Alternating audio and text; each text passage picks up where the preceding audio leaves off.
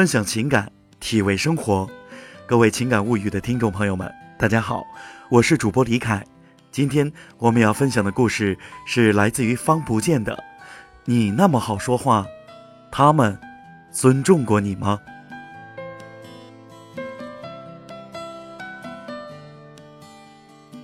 朋友问我借钱，我问他怎么了？他说公司三个月没发工资了，而且之前别人问他借的钱，也不好意思问别人要回来。我很好奇的看着他说：“你都没钱吃饭了，你还这么好讲话？”朋友叹了口气：“哎，大家都难。”我特别无语的和他说。我只借给你一千块钱，你赶紧去讨要工资，老板不给就找政府部门。还有是朋友知道你没钱吃饭了还不还你钱，你就上门骂到连他爹都不认识。有些时候，对这样的朋友，真的是非常无语的。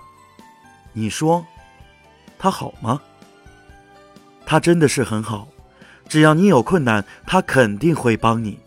但是这样的好，有些时候也是负担，给真正朋友负担，也不要脸的狐朋狗友，还有其他的一些相关人士，真是捡了个大便宜。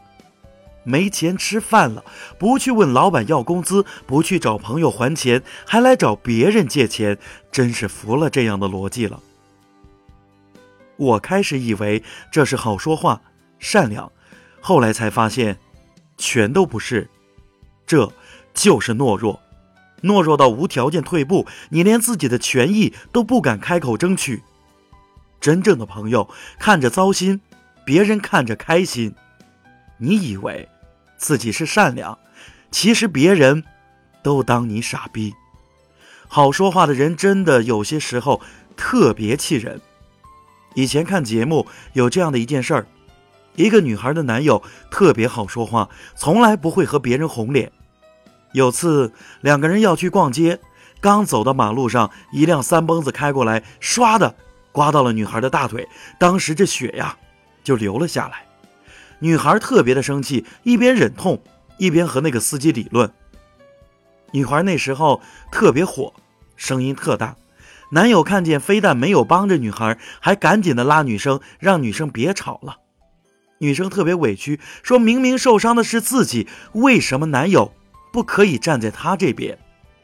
男友义正言辞的和在场的嘉宾说：“你不知道，他当时就要和那个司机打起来了。”现实生活中，总有人把好说话和懦弱混淆。当自己的女朋友受到伤害，第一时间不是维护，而是避免争吵。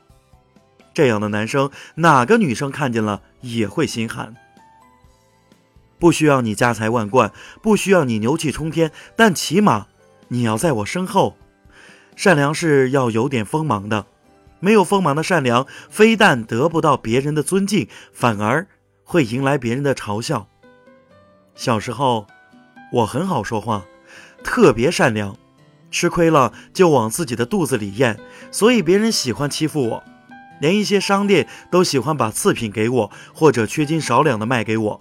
都知道我特别好讲话，反正就算吃亏了，也不会找他们麻烦。后来我妈妈和我说：“你可以吃亏，但一定要让他们知道你知道他们的小伎俩，只是不想和他们计较。不然的话，你以为是自己好说话，但是别人当你是傻子。”后来每一次当那些坏家伙耍小聪明的时候，我不说话，等给我的时候，我就揭穿他们。让他们知道，一个小孩不想和他们计较是一件多么丢人的事情。后来，一直到我工作，我可以好说话，只要你好好的和我讲。但好说话，不是没有底线的。如果你是在肆意浪费我的善良的话，那么对不起，你是在侮辱我的善良，我不买单。工作了，你就会发现，升职最快的不是好说话的那个，但是工作量最大的绝对。是好说话的那个，因为大家都知道你不会拒绝，会把一些棘手的事情悄悄地往你身上推，一次两次你都没有拒绝，然后顺理成章变成了你的事情，大家都不会感激，反而觉得这事儿本来就应该是你来干的。我以前有个同事，经常去香港，深圳离香港近，所以去香港很容易的一件事情。每次他去香港，同事都会叫他带各种各样的东西，化妆品啊、电子产品啊，有些奶粉也要他带，以至于每次去香港，他都和代购似的，要背很大很大的一个书包去，回来的时候也筋疲力尽了。有一次他很累，不想去了，同事甲就说：“你这周干嘛不去呀？我面膜都用完了。”乙说：“是啊。”我小孩的奶粉也快没了，你就去一趟嘛，反正香港那么近，实在不行，我们给你报销路费。他那一刻真的是哭笑不得，他一直认为他是好心，到头来换来的不是人情，而是一句“大不了给你报销路费”。现在你明白什么是好说话了吗？好说话是你对别人好，要让别人明白你的好不是廉价的。不是任何人都可以轻易得到的，你可以付出你的好，也可以随时收回。不是每个人伸手你就会给予的，你的好说话必须是昂贵的，得到的人要懂得珍惜。